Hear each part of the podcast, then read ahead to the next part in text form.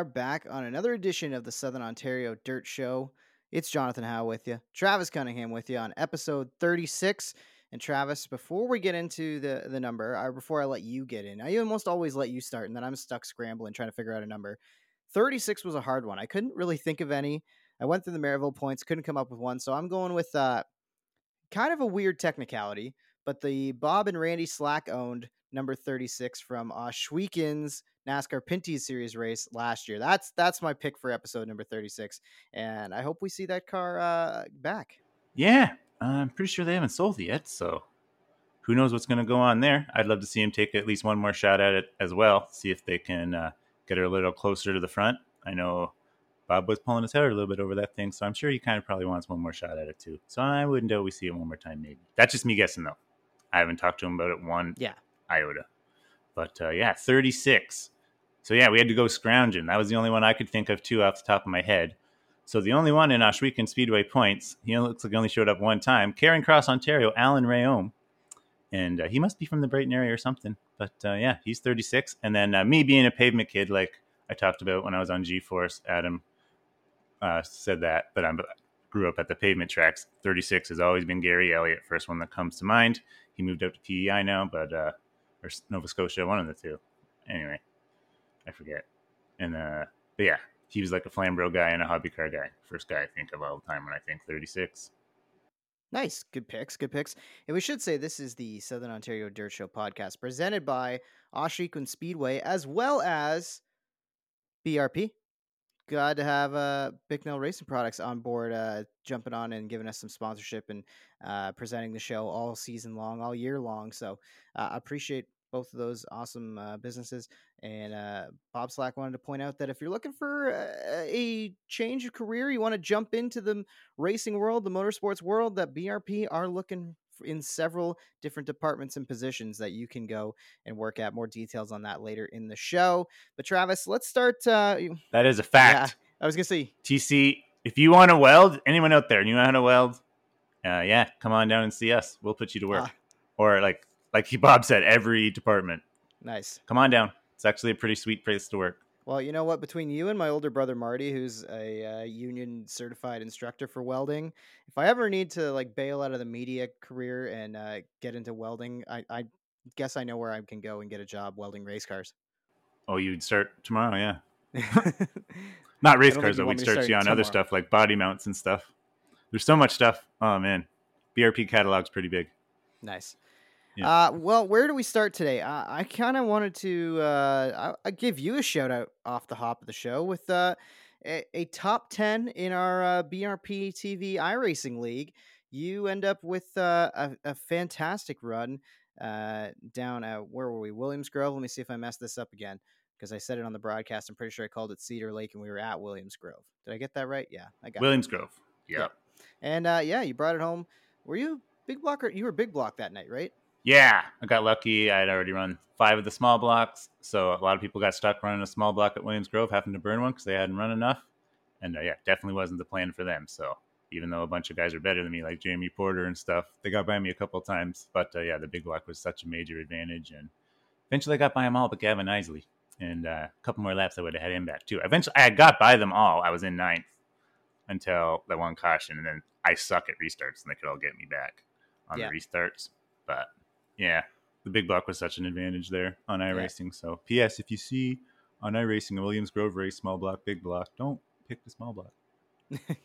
good uh good pro tip there. Gotta give a shout out to uh dirt car dean reynolds wins the wins that one. Yep. uh we've had some pretty good stories in terms of winners to start since the uh, christmas break. Matt DeRitter, uh, guy who's a key cog in the machine of brp tv and keeping that whole iRacing league going uh gets a win uh, a little earlier in the year and Cedar Brandon Lake, yep, also two weeks ago. comes back Brandon Plank comes back, gets a win as well. So uh, it's been busy stuff. If you're not following along, check out the BRP TV YouTube channel as we've got, uh, I think, I think we've got what four or five races left, maybe Oh, it goes to like April 10th, but April 10th. Oh yeah, so no, we've got like at least eight. quite a few. left. Yeah, Yeah. still eight. And you have used the second most amount of small blocks, so I expect to see you in a big block for most of the remaining weeks, including this upcoming uh, virtual Gary Cunningham Memorial we're gonna have. Yeah, that's gonna be fun. Uh, it's on my birthday, And uh, yeah, be fast if you wanted to do one in the virtual world. I said sure. So we're gonna put fifty bucks to win.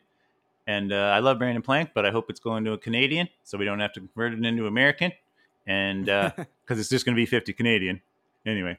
But uh, yeah, so hoping Canadian wins it. Hopefully, and uh, I'm gonna be running a big block. Most guys are gonna have to run that a small block. They're gonna have to.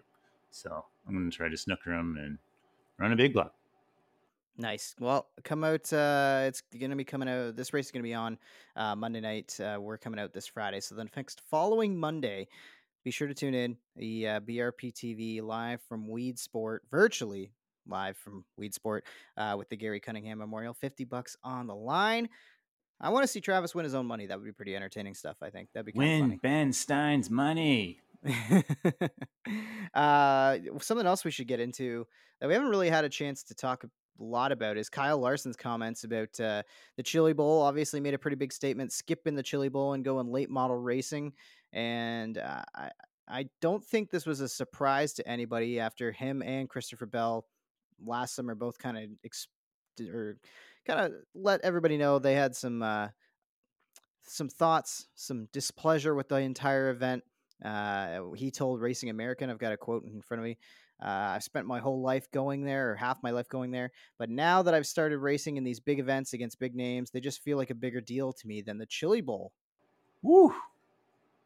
Yeah, and then I know he also in that same interview later on took a shot like saying that uh, what a well-run show it is and stuff like quick for the late. It was true, like the the Vado got done, and then even the Sunday night uh, finale at Vado was insane with a bunch of sliders and stuff. I forget who ended up winning that one, but uh, you could say like the feature for that was way better than the Chili Bowl. If not wasn't even close. So that's what I love about racing. Like I love that we can have this conversation that some like the late models had the guts this year to go up against the Chili Bowl, and if you wanted to, like I did, I was having both on my phone. So just watch both.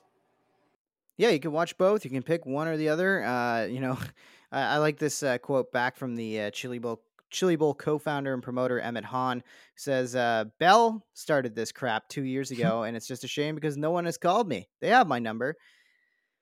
I mean, I don't think that it should be up to Kyle Larson and Christopher Bell to be calling a promoter and advocating for the rest of their drivers. But at the same time, maybe that's exactly what it takes. Is maybe two of the biggest names and stars to, you know, not only continue to race on the dirt, but promote it and do so much for it with their platform being in big time stock car racing uh, and you know and having national spotlight on their careers you may as well use that platform and and be a bit more constructive with it. But at the same time like i i think larson and bellows made their they, they've said their piece at this point. It's it's a prestigious race but when you strip it all all away and you spend an entire week down there just for 10k on when it's all said and done that's a tough look. And the product, you mentioned it, the racing wasn't as good at the Chili Bowl this year. Like it was pretty much mostly a one lane racetrack, especially it, like it, there for was the great mains, yeah, for the CBs and A's. It's kind of like that every Yeah. year. Like all week, it's great racing. This year, two nights took rubber, which is, or maybe even three. Could did get a little bit more one lane even in the qualifying nights this year. So yeah, yeah, you're right. it, it's hard, right? Like just it it's hard. It'd be one thing if it was truly like a two lane racetrack the whole time and anybody had any chance of getting things hooked up and going somewhere. But when you're fighting not just the racetrack but other comp like comp- competition, it's it's it's tough, right? So Yeah, but Kyle Larson makes that move and goes late model racing. Uh, late model's kind of the the main storyline for now until we get going with the uh, STSS and uh, there is some sprint car racing. We should mention couple guys down there in Florida. You might have seen Tyler Powless is down locals there. racing. Uh, we have uh, Liam Martin? Liam Martin's down there. Glenn Styres Glenn Styres is down there. Good point. in the new GSR chassis Yeah. What do you think? Uh, put together by Brett Stratford. are you excited to watch that uh, perform and see what it? Uh, Yeah, they don't have practice on Dirt Vision tonight, which has got me a little upset. Like I don't know why they wouldn't have the camera going on practice. I kind of wanted to watch. I'm definitely tuned in tomorrow for the race, but I wanted to watch tonight too. So I'm watching Golden Isles. That's instead. Should be able to jump on your phone and find the times, though, right? Oh yeah, I'll definitely do that. yeah. So But uh, yeah, I'm actually jealous of that one. Like, there's a lot of tracks in Florida that they have to go to that are kind of I don't know, like dust bowls, and they don't look all that fun to me when I watch them on Flow and stuff. But uh, Volusia and East Bay, whew, those are two tracks I definitely would love to race that one day. yeah, I think I those are good picks. I I, I think you got to. If you have a good year this year, I think you owe it to yourself and your guys. Trip Oh, to Florida yeah, next year. maybe. we're gonna have to make a lot of money for that. So Hey, you never know. You're diesel's gonna have to come side. down quite a bit. Yeah, that too. you right? could win too. Yeah, it's tough sledding to do that, but Is- uh, What's the price of diesel down in Florida? Just fill up on the way down there. true it is. We do get boned in that situation. I was gonna say I think it gets cheaper the further you go down, right? Usually, I think Yeah. that's the general rule about the states. Although I went to, I remember going to Michigan one time and it was like way cheaper, but It always is way cheaper than here. Just hit all the red states on the way down. You're good. Yeah. Uh, all right. Well, it's uh, it's early in the racing season. There's not a whole lot to talk about, which is why we brought on a guest who's going to have lots to say and lots of stories to tell. Erik Tomas is joining us on the Southern Ontario Dirt Show podcast after we hear from our partners.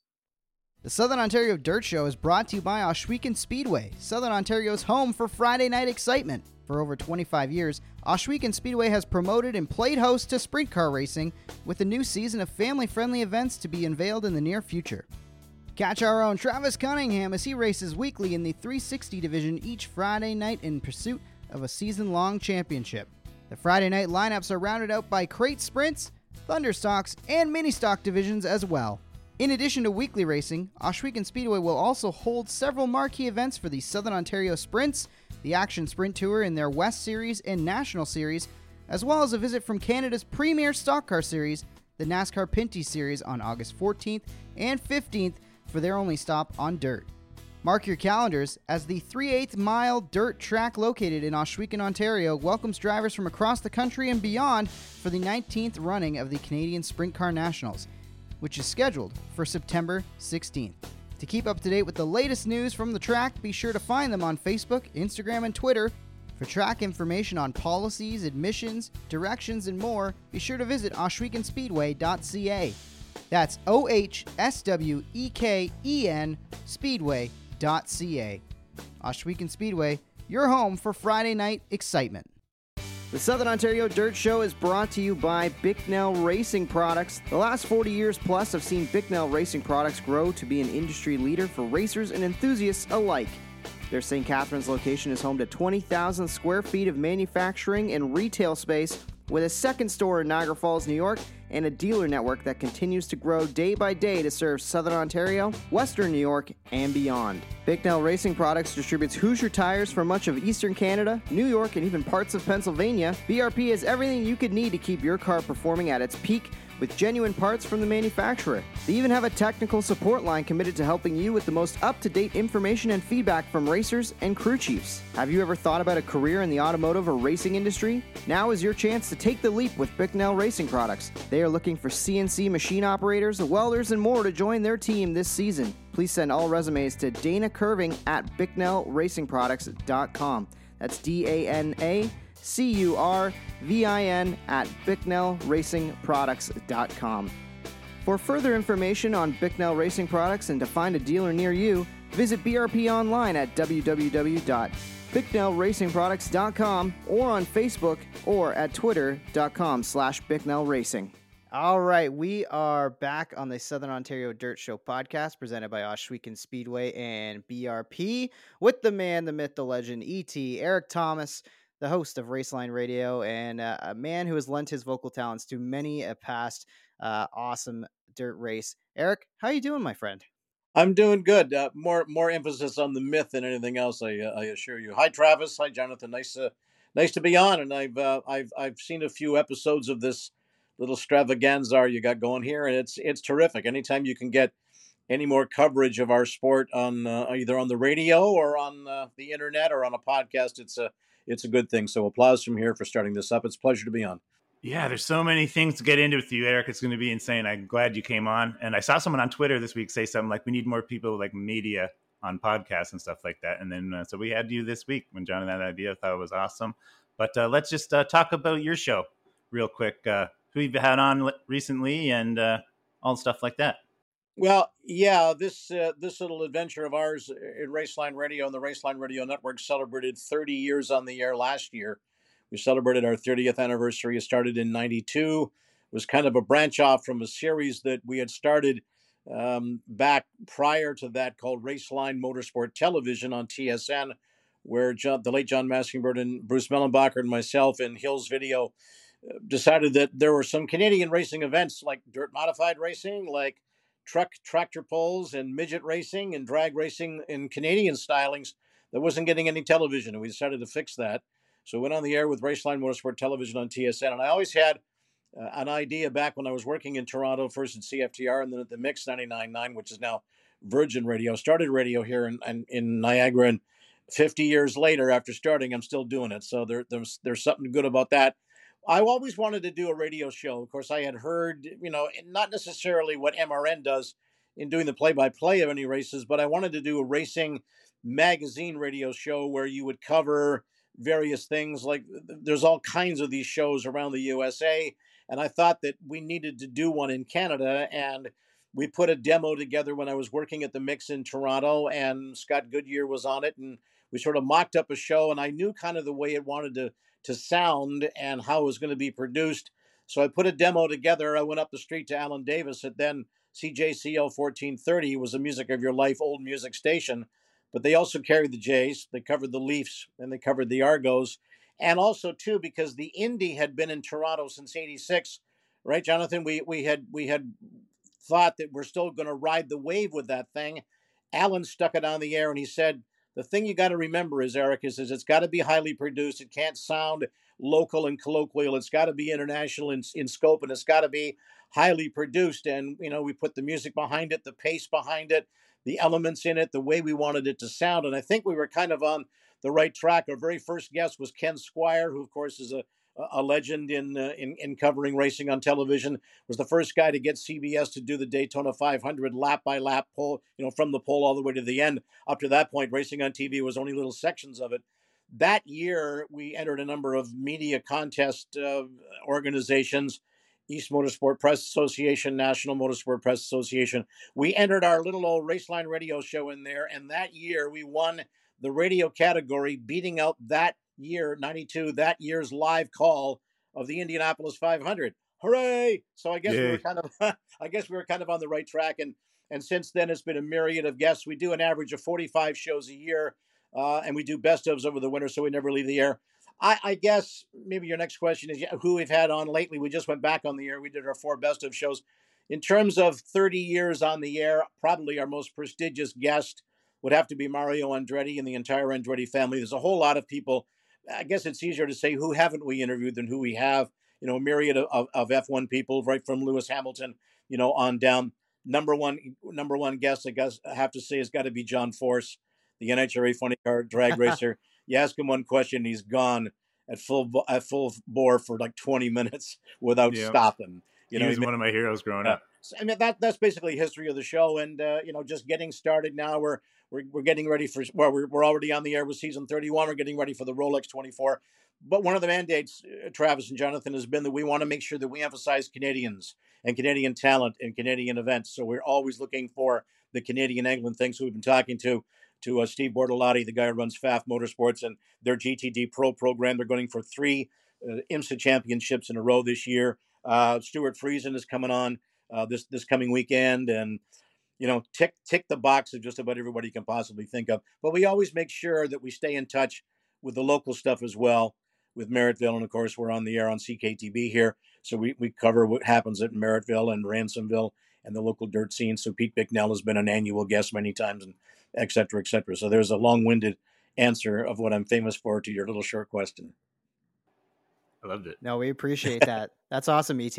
Uh, I want to take you right back to to kind of where it began with uh, your your passion for motorsports and and jumping behind the mic for it. Was it always something that you wanted to get into? That you're like, I, if I'm going to be a broadcaster, I want to broadcast yeah. racing, or was it something that uh, an opportunity a, a kind of arose and you kind of jumped on it and never didn't see yourself going down this path? Yeah, yeah.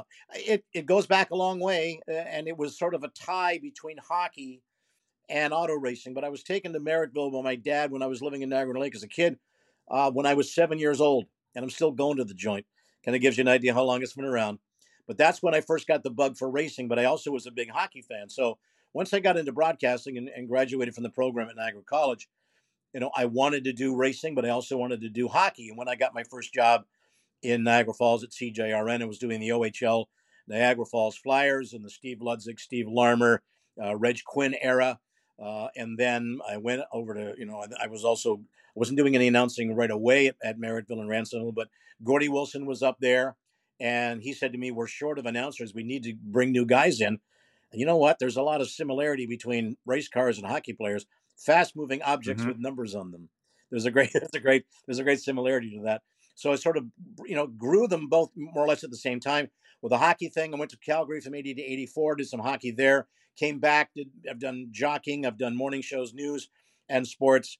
Got an opportunity to do Toronto Maple Leafs television hockey on Global and um, on Channel 11 uh, in the in the mid 80s with Harry Neale and Scotty Bowman at the same time announcing at Merrittville and announcing at Ransomville and keeping track with that. So I kind of grew the two sports in parallel and then uh, you know went up to work in Toronto with CFTR, which is now 680 News, and the Mix 99.9, and then of course branching into uh, into into Raceline Radio. So uh, the hockey got kind of left behind, but that's okay. I think I'd rather be doing this. Everything happens for a reason, and and I, I'd rather be you know where I'm the first sportscaster as far as I know, uh, for what it's worth, of having make his full time living broadcasting racing, which is kind of neat. There's all kinds of guys who do it and do it part time. I I feed my girls and keep the lights on and the heat on here by the avails of Raceline Radio, which is kind of cool. So that's that's kind of where it started. But you never lose your love for the local stuff. It's the grassroots, isn't it? I mean, and and as, as my my good pal uh, who I've worked with, you know, Dave Moody with MRN Radio and Sirius XM NASCAR Radio, he said the reason we're so attracted and still attached to our roots is because it is the roots of the sport. It's where the sport started, and it's where there's still a lot of interest in watching dirt modifieds or watching sprint cars in the middle of fields someplace or on a, on a dirt track. And he and, and the analogy that, that Dave put forth is something I really latched onto, and I use it a lot when you explain to me why we still have this attraction to what we do, especially when, when I'm doing, you know, what I'm doing as well is it's the roots of the sport, and if the roots die, the whole damn tree dies.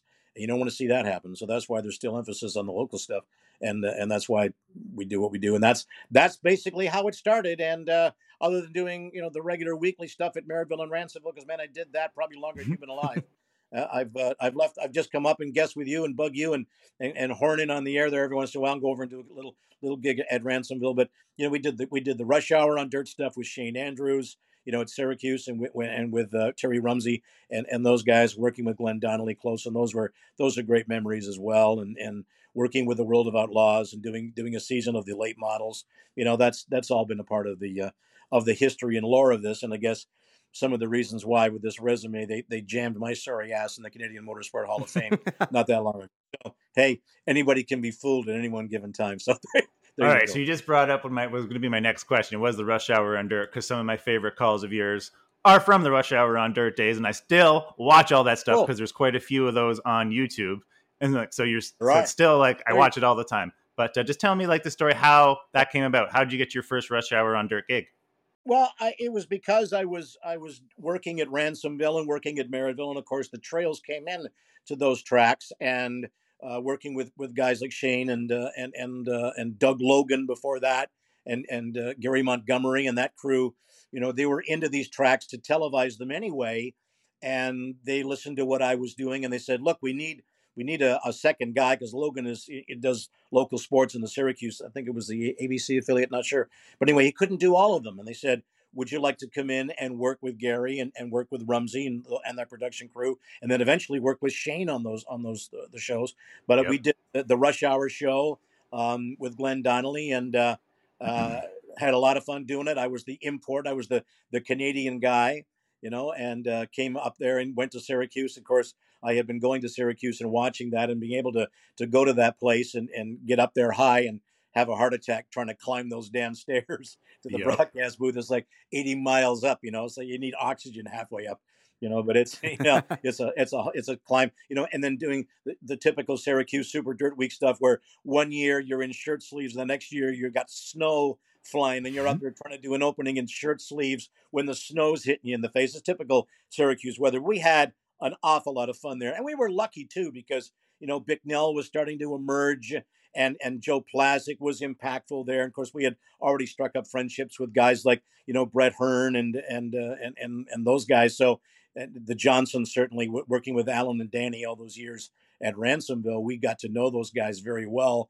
So to be able to do that stuff on television was uh, was was was a lot of fun. We did it the uh, you know the post production way that that they used to do it. I mean, we used to just tape the whole thing, cut it up, then go into a studio and call it off a monitor and do it that way, and then intercut the uh, the interviews down with you know Mark Kenyon and those guys. But yeah, that that was definitely a career highlight, Trav. That that was uh, that was something that I I really enjoyed doing. And then uh, of course that branched into doing a full season of the World of Outlaws late models uh, with Shane, and and that was good. And uh, and Shane's a very good friend, a good buddy, and certainly one of the best in the business. And now I hear he's uh, he's going to have to bow away and do some other things, and that's okay. But you know, I've had I've had the benefit and and the uh, the luck of working with some very very very good announcers over the over the years, and the, and the rush hour stuff certainly was a was a was a highlight of it. It was a dream team, is what it was, really. Yeah. Like you, Gary yeah. Montgomery, Paul Small, like all the guys you said, Andy Fusco, Mark guys. Kenyon, like all most of my favorite announcers were naming. You know exactly. I mean? It was good, and they were and they were all really really really good guys. I always used to laugh. You tell stories, right? Gary Montgomery could never get his his mouth or his head around the word Thorold. You know, Thorold saying yeah. Speedway. Is it Thorold or Thorhold. It no, it's Thorold. And he was such a good guy. And of course, we, we lost him not that long ago. And he was yeah. one of the great, great guys. And uh, working with those people, it was fun to go down and be the Canadian import. You know, and and uh, and that's one of the things that that's really been good about doing the racing game, especially around here, is the fact that you know, to me and to you guys, there's no border there. I mean, we have to have a passport now, but we go back and forth so often and do all the racing or calling it, and and being able to to uh, to go down there and do this stuff internationally was was an awful lot of fun. So, ET, I want to know who, in your opinion, was the greatest driver that you had uh, the chance to call a race for? Not necessarily the best winner, but just in terms of talent, mm-hmm. number one overall. Doesn't matter what kind of car, what kind of racetrack, race surface. Who was the best driver you had the pleasure of calling? Wow. What a loaded wow. question. no kidding. That's, that's, Almost that's rude. very hard to answer. I mean, I, have done everything from the dirt modifieds oh. to sprint cars. And if it's dirt mods, you got to talk about the Johnson brothers. You know, Alan in his day, he's still winning races, crying out loud. Back in the, the introduction of the Troyer Mud Bus, when he was number, well, he, wow, calling races with that guy. Then his brother comes in and he's even more flamboyant. You know, holy cow, tremendous guys there. Kinser in sprint cars, Sammy Swindell in sprint cars. Those guys are, are phenomenal talents and got to call some races. You know, uh, um, wow, IndyCar guys, you know, pick them if you want. You know, uh, the Andretti certainly. Rick Mears my favorite driver for various reasons. Paul Tracy, he's a Canadian. When he was on, man, he was he was sensational. You know, really, and and all those guys. There's been some some tremendous racing over the years, and and not just you know the big stuff. I mean, you, the thrilling races that we've had with you know, with uh, with Ron Smoker and and some of the thrilling finishes that still live in folklore and the dirt tracks around here. There's there's so many of them, and and and and so such good talent, and and the local stuff to me is is always really almost miraculous because these are guys who just live down the street from you, you know, and they mm-hmm. put their pants on just the way you do, and then they get in there on the race car on the weekend and do super heroic things that are spine tingling. You know, some, you know, like a very simple, quiet guy like Pete McNell gets out there and just wrings the thing's neck and thrills the pants off of people. You know, that's mm-hmm. that's the stuff that really lives. And, and there, that you know, there's there's a whole list of drivers. You know, when when Mario and Michael were driving together in IndyCar, that was sensational stuff to call in Toronto and on the PA because I did the PA in Toronto for the Indy from '86 until we started Raceline. I think in the first two years I did, I still did the, the track PA you know, there's been some good points and some low points too. We've had I saw the article recently about tragedies, you know, and the and the Jeff Krosnoff crash. We, we carried that when when he and, and, and Gary Avrin were killed in that, that day in '94, I think it was. You know, there's been you know I was on we were doing IndyCar stuff on um, on the fan in Toronto, carrying all the races. That one year they didn't have the Blue Jays, so they did all the IndyCar races. And and besides Raceline, I did a one hour uh, post race show. And that that fateful day in California when Greg Moore got killed, I mean, Greg was a guest and Greg was a star, but Greg was also a friend. And I watched my friend get killed in front of my very eyes. Then I got to go on the air and do a one hour post race show that expanded to two hours. And then for two days after that, every radio station in the country wanted somebody to come on and talk about Greg Moore. So that was one of those the highlights and the lowlights. But it's there, guys. You know, warts and all, and you got to be able to handle all of it. But that's just to, just to name drop a few. Those are some of the outstanding talent that you know. There's great talent nowadays, but you know, you're never going to match a guy like Mario you know, for his overall talent. And, and you know, certainly guys like, um, you know, Junior Hanley, the, the, the, the, you know, and those guys are in the, the Hall of Fame. Some of the, the stuff that Junior was able to pull off is just outstanding stuff. And I called an awful lot of the American Canadian Tour races with Dave Moody, you know, the old Tom Curley series, you know, with Junior Hanley and, uh, and uh, and and those guys, and it was some outstanding stuff. The you never forget that. It's a it's a loaded question. It's a good question, but it's almost yep. impossible to nail down one guy. Fair enough. Yeah. Oh man. Oh, you got me with that Greg Moore stuff because he was my favorite IndyCar driver, and uh, yeah, what a, what a yeah, good. You almost made me forget my next question, which is okay. I had to literally think about it because you got me messed up with that. But uh, uh, sorry, Trap. I didn't mean to my, do that. that's okay. My favorite Erik Tomas phrase ever. The engine has woofed its cookies. woofed its cookies. Where did it come from, and when was the first time you used it? I was. I had a funny feeling you might ask me about that. it. we were talking. I was trying to think about some of the announcers that I worked with, and one of the good guys. And you hear him every once in a while if you're still there on Performance Racing Network when when the uh, Bruton Smith uh, tracks do NASCAR races. They have their own radio um, network, not MRN, it's Performance Racing Network with Doug Rice and those guys. And um, Rob Albright, for years, was the voice of the American Speed Association. And one of their drivers, and I'm trying to remember who the heck it was. I could say it was Tim Fedewa, but I don't think it was Tim Fedewa. It was one of those guys in the mm-hmm. Bob Senneker era, you yep. know, that, that, era with Mike Eddy and those guys raced mm-hmm. all the time at Cayuga right? And Rex Robinson, that show was spectacular stuff. And one of their drivers said, and I, I, I, I, I'm, I'm embarrassed to say I don't remember exactly who it was, but the driver in the post race interview said, "You said it, it, the car was running really good. The car was running really good, and then coming around four on lap 50, it made a funny noise. The next thing you know, it's woofing its cookies."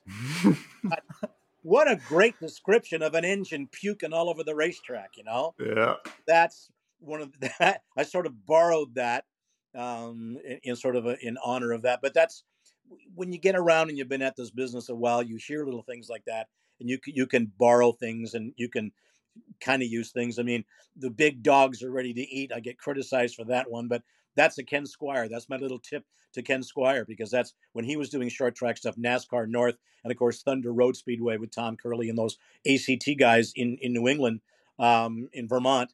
Uh, that was one of his expressions. So I kind of borrowed that one. So every time I do that, it's a little salute to some of the great announcers that I lived and I idolized over the years. And that's where that silly little phrase comes from. I think a lot of announcers pull from each other as well too. I don't think it's not, oh, you know, yeah, for sure. It's, it's only natural. It's only natural, yeah. and you hear things and you can modify things. Um, and as you say, it's it's I do it as as a little bit of a nod to, to different people uh, over the years. And you know, uh, they're I said, "Do you mind if I use that?" It was Ken Squier when he he coined the phrase for the Daytona 500, which is coming up here quick. You know, he called it the Great American Race. Mm-hmm. And I said when I when when Ken was on, he was our first guest, and I said, "Do you mind if I take that?" And I want to modify it a little and call it the Great North American Race because there's a great amount of Canadian interest in that race. He says, sure, no problem at all. So whenever I use that, that's my little salute to Ken, whose health right now isn't that great. So we'll uh, say a little prayer for Kenny that he feels better soon. Definitely. Yeah. I didn't know that. That's unfortunate. Yeah, thinking of Ken, he's a legend. I, there's been so many talented voices. Literally my favorite NASCAR I, guy. It's yep. such Absolutely. It's such yeah. a standout. Oh, yeah. Every time I remember back in the day when Speed Channel had those those cut up uh, vintage races of like 70s era NASCAR, and it was Dale Earnhardt Jr. reading facts over top of it. Right, Ken's voice just it's it's in my mind. It's just like how you associate that era of stock car.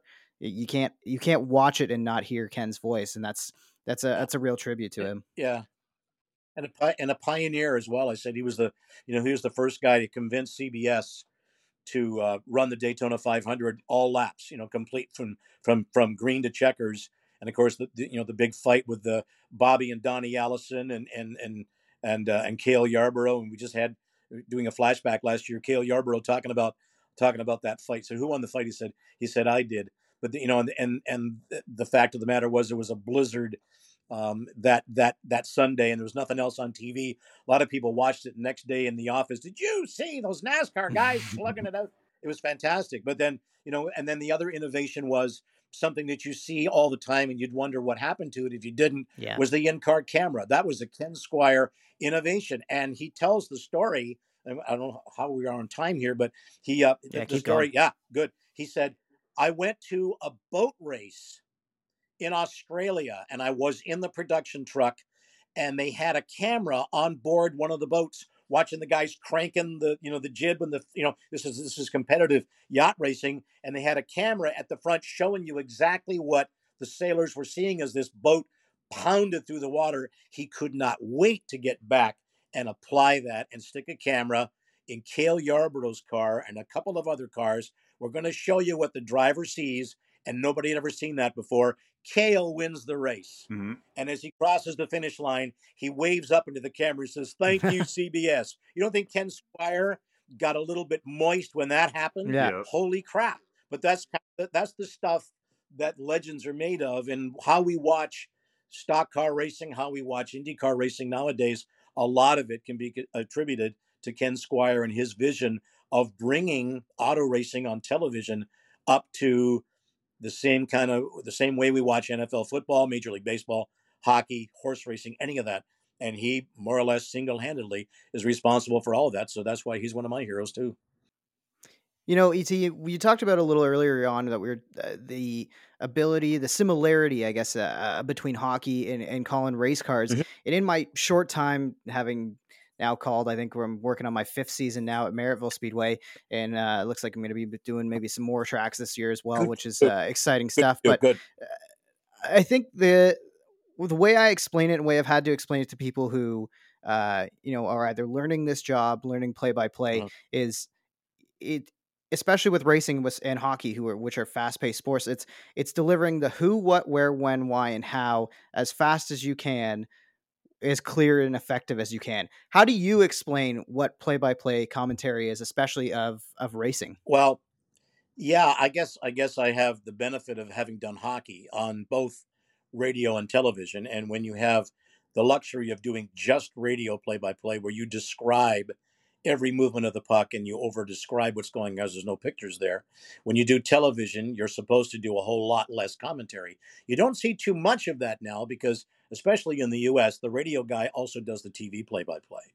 You know, so I- I guess you kind of have to have this idea where your mouth is a couple of seconds behind your eyes and make sure that you try and be descriptive without being overly overly uh, verbose you know verbal verbal diarrhea the one thing that i think we, we keep in mind when we're working at tracks the size of merrittville and ransomville is that for a majority of the night especially when the sportsmen and the mods are out there you could have a pa that led zeppelin would use or whoever whoever you're still not going to hear you so you got to be very you got to you have the suites and the speakers are in the suites so that's why you do the blow by blow play by play kind of thing.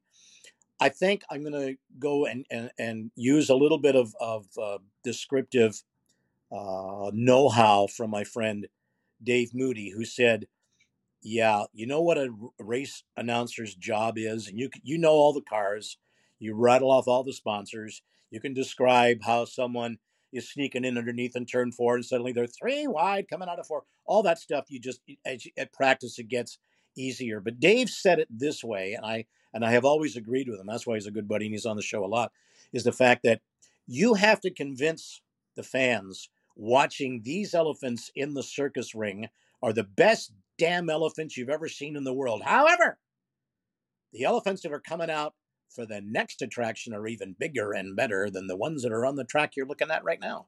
And as long as you keep that idea in mind, you kind of keep the show interesting. And something else, that, and, I've heard recently over the last summer in some different places, I'm not going to tell you who it was or where it was.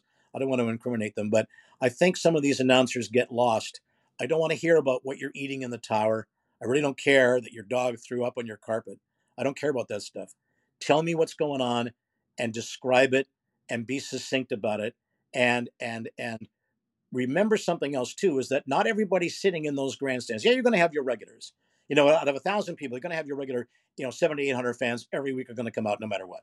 They've been doing that for generations.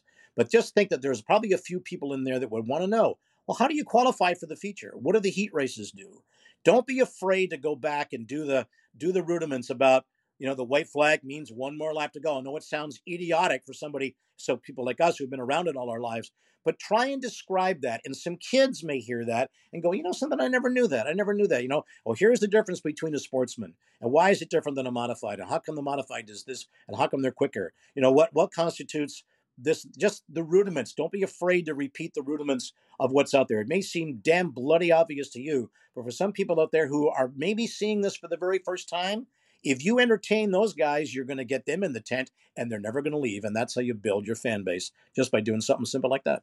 Yeah. All right.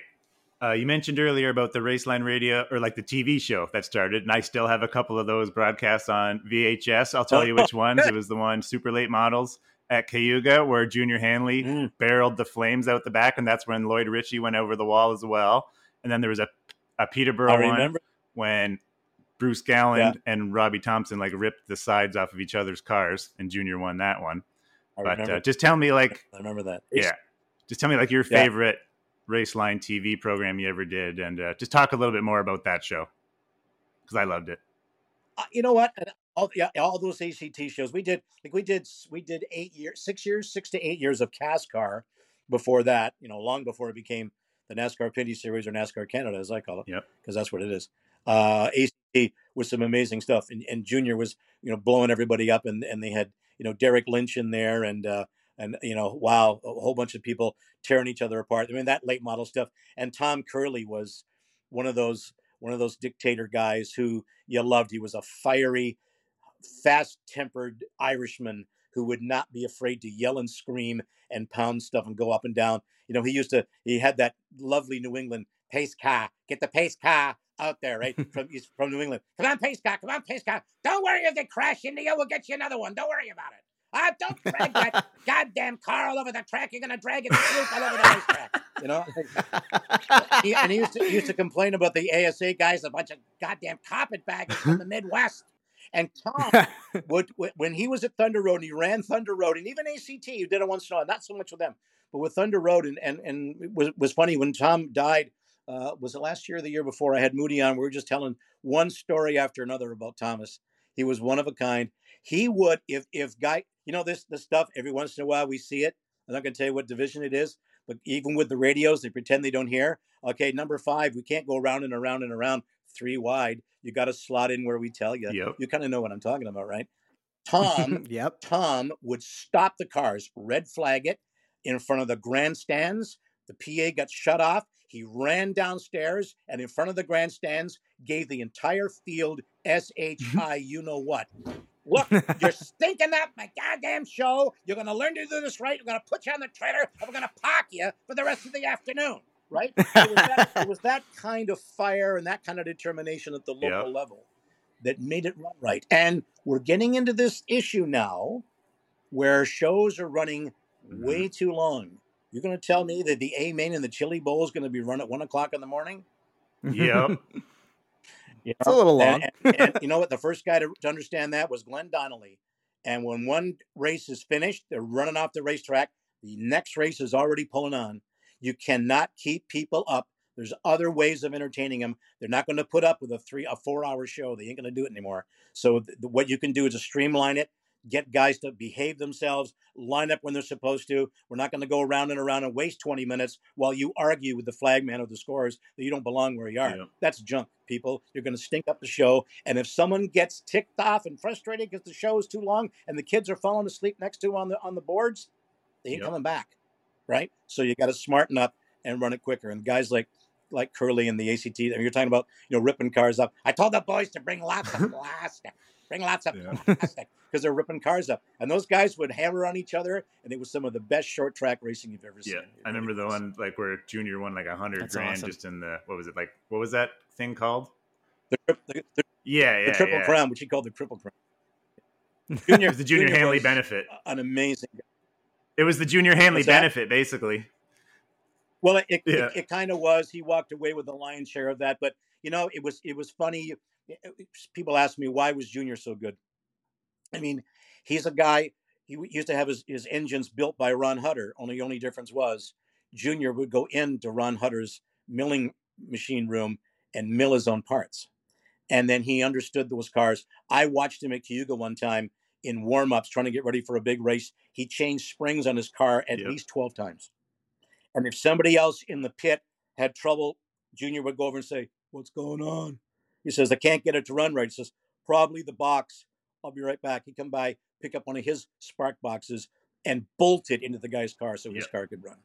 So he's uh, he's in the Hall of Fame too, and he's a legend. And to this day, and I've done a lot of emceeing for the Canadian Motorsport Hall of Fame. I you know I voice all the biogs and everything for it. Junior Hanley's acceptance speech, f bombs and all, is still the best acceptance speech at any awards banquet I have ever seen, and uh, and Junior gets credit for that too. Oh, I'd love to see that. I don't know if anybody's got it on video, but Yeah. it's amazing because once he got his first laugh, Yeah. it was it was it was like a stand up comedian thinking he's got, and he was just hilarious, sprinkled with a few Yeah. F bombs here and there, but that was Junior, and that was short track racing at its finest. I'm glad you enjoyed those shows. The ACT stuff was amazing, amazing stuff, and we really had a lot of fun doing it. Yeah, it's awesome. It, th- there's so much good stuff from the past. Something I wanted to ask you about, uh, Erik, because you have so much knowledge and you, you have so much experience with covering motorsport and, and putting a Canadian emphasis on it. We've seen top level drivers come through and get to the top ranks. Uh, you know, we've seen Jacques Villeneuve win a F1 world title. We've seen the successes of a Paul Tracy, uh, of a of a Scott Goodyear, James of uh, Yep. James Hinchcliffe. Uh, you know, the trajectory of what Robert Wickens was going to accomplish if he was able to keep his IndyCar career going. Mhm. But when it comes to stock car racing, especially the NASCAR ranks in North America, it seems like the Canadians have a harder time getting through. You know, obviously we have Stewart Friesen representing great right now in the Truck Series. Alex Labbé has done a fantastic job Yeah, representing yeah. in in Xfinity. Do you believe that we are on the horizon of somebody somewhere in this country breaking through to be one of the best known or top known stock car drivers the way we've had a Villeneuve, a Hinchcliffe, Yeah. a Tracy. there probably is and and the unfortunate part of it is is that there are still just not that long ago we talked about there's no border there. When it comes to the highest ranks or the touring ranks of nascar a canadian driver that wants to go down there and do it and a few have have you know uh, have gone down and have not necessarily uh, driven to success but certainly have been crew chiefs and mechanics and engineers. If you're going to try and crack the NASCAR ranks, you really can't do that from the tracks up here. You've got to get yourself down to the south of the U.S. in North Carolina, and you've got to get down there as a teenager, and you got to start in a shop as a sweeper, as as somebody just to get in there and start to to build yourself that way. Because there are so many talented American drivers of the same age at countless more speedways than we have, and they have the benefit of the climate where they can more or less do that just about year round.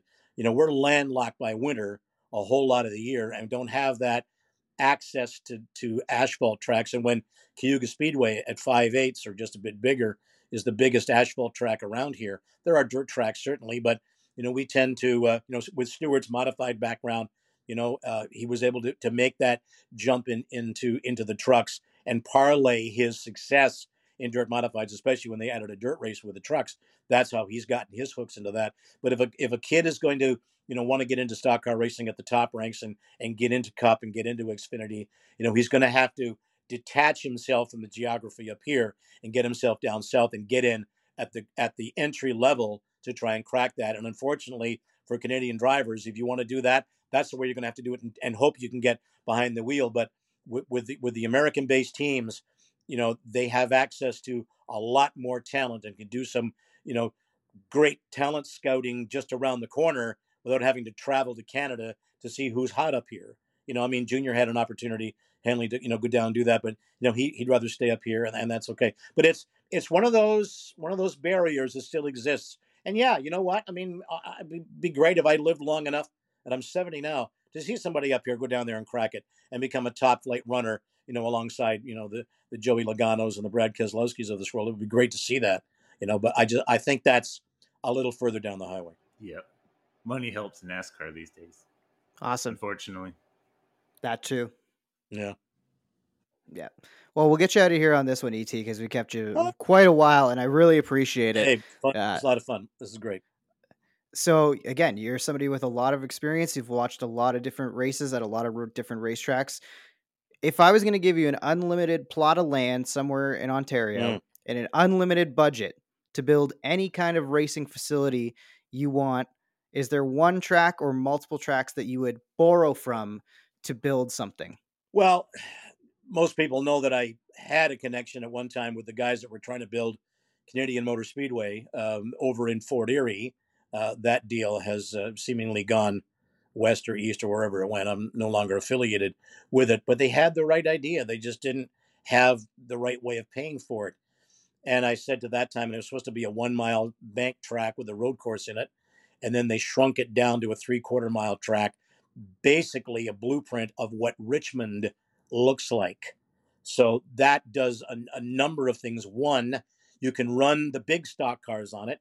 You can even run Indy cars on it because IndyCar has run at Richmond, but it's not so big that you got guys running NASCAR Pinties or smaller series that come up here that would, would be, you know, wheezing with asthma attacks pretty good on a one mile track, but could get around a three quarter mile track like Richmond pretty easy. So it would serve a, number of different series, not just the top flight NASCAR stuff or not just the top flight IndyCar stuff. But there's one one one component it would have. I would build it right where they were going to build it, right by uh, you know right, right by you know right along the Queen Elizabeth Highway, just by Gilmore Road there, and and and run it and because you're right along the side of the highway, you can see it from the highway. You can put signs up on the highway on a, on a major thoroughfare, just a few miles away from the international you know the U.S. border on the Peace Bridge.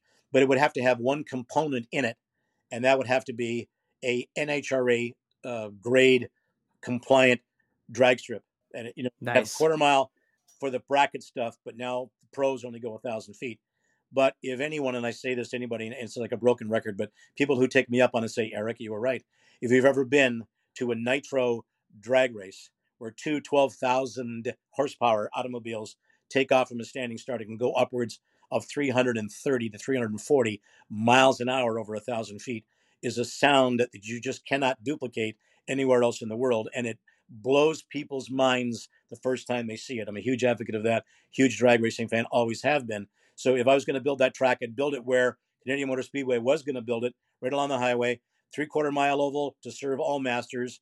It would we work in concert with the dirt tracks, so we're not stepping on each other's feet. We'll do stuff they can't, they'll do stuff we can't, but it's got to have a drag strip. Bring a national event back to Canada. We haven't had one since the 80s, 80s, I guess, or Yep. 90s in Sanair in Quebec. Haven't had one since. And every time I interview NHRA dr- uh, drivers, and I have, we just had Brittany Force on before we broke for Christmas.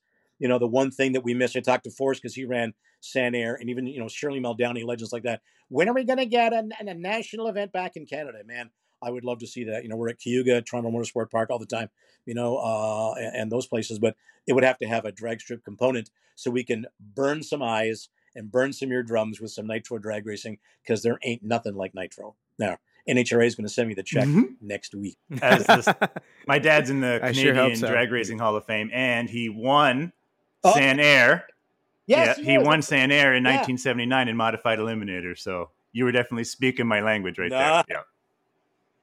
You know what's good too, because I'm working again with my buddy Bruce Mellenbacher, who was a, a, a Yep. founder with John Maskingbird of ProMark Motorsport, who did the television, Raceline Motorsport Television, and now Bruce is bringing back his Pro Modified Racing Association, and they're doing some stuff with the Northeast Outlaw Pro Mods. So that looks like it's getting Yep. short up again. So uh, we're we're big modified guys, sprint car guys, IndyCar, NASCAR guys, but I'm a I'm a straight liner as well, and Travis, your dad, being in the Hall of Fame. So it's it, we're we're lucky we're in this area, man, because we we pretty much get it all within a very short distance to drive, and we consider ourselves lucky Yeah, to be this able to low key that. one of the best motorsports areas in the world, in the North America, if you ask me. Without It's like low key. Without a doubt, Yeah, without a doubt, but that's okay. That's what that's why it's that's why it's the longest surviving sport Yep. in these parts, man.